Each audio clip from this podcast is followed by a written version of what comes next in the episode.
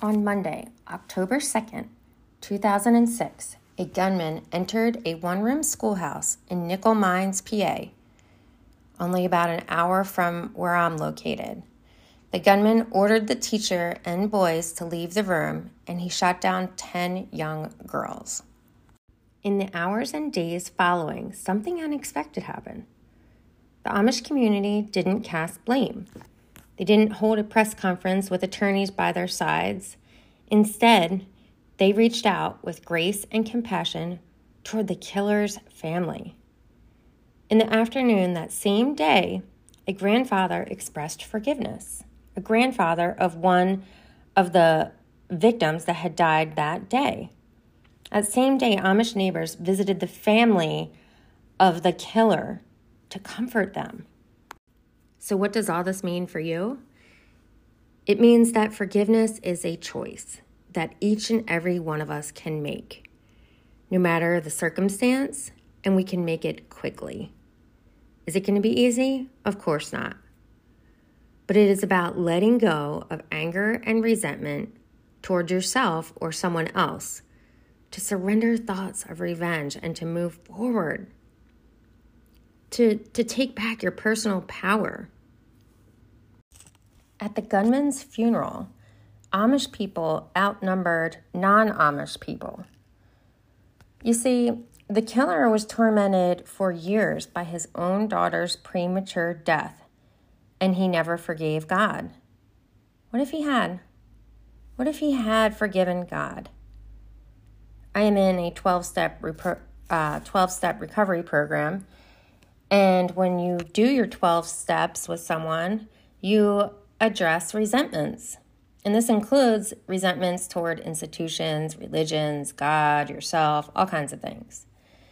And it just got me thinking what if he had been through a process where he had tools to forgive and to address some of these things?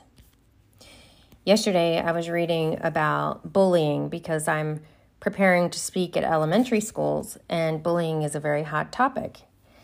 And as I'm reading all these resources about bullying, I'm not finding anything about the actual bully. I'm not finding anything about how to address or help the person that's causing all these problems.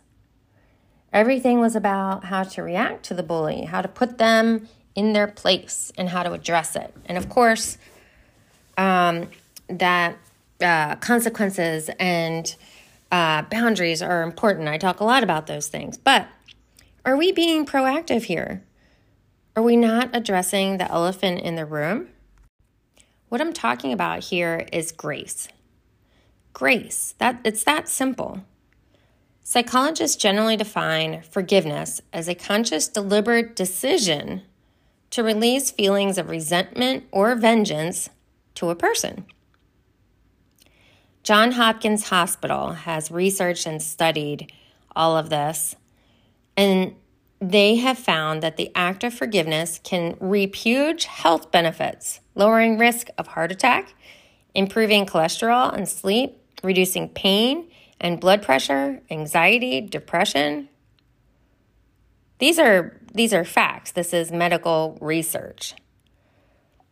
So, choosing compassion and empathy is helping you.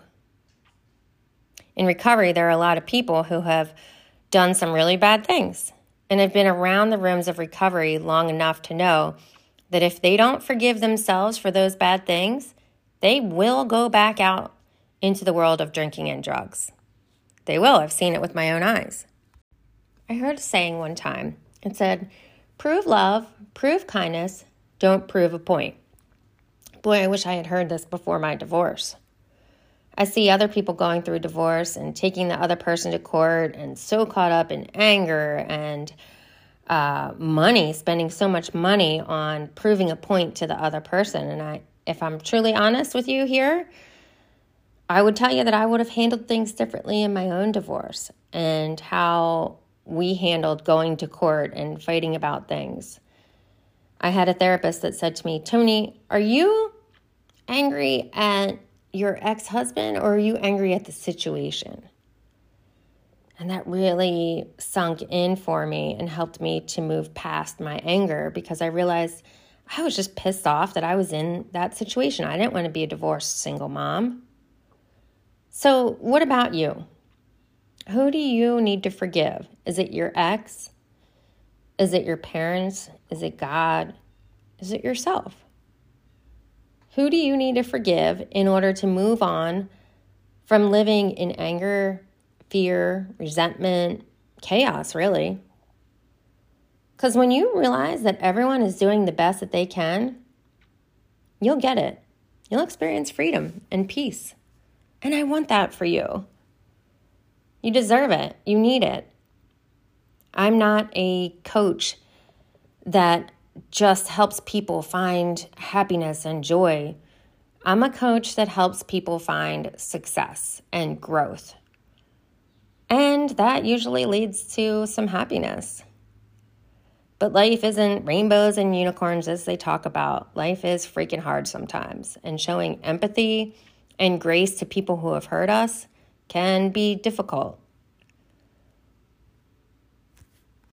So the question is what are you choosing today? Are you choosing forgiveness? Are you choosing grace, empathy, kindness to yourself and the others in your life? Because if you are, call it whatever you want, call it forgiveness, I don't care. But you're gonna be able to move forward and focus on the things that really matter. Because living in your past, I think we can all agree on that, right? Living in the past is not helpful. So I want you to take 100% responsibility for your life today and start moving forward. And if nobody's told you today, I love you.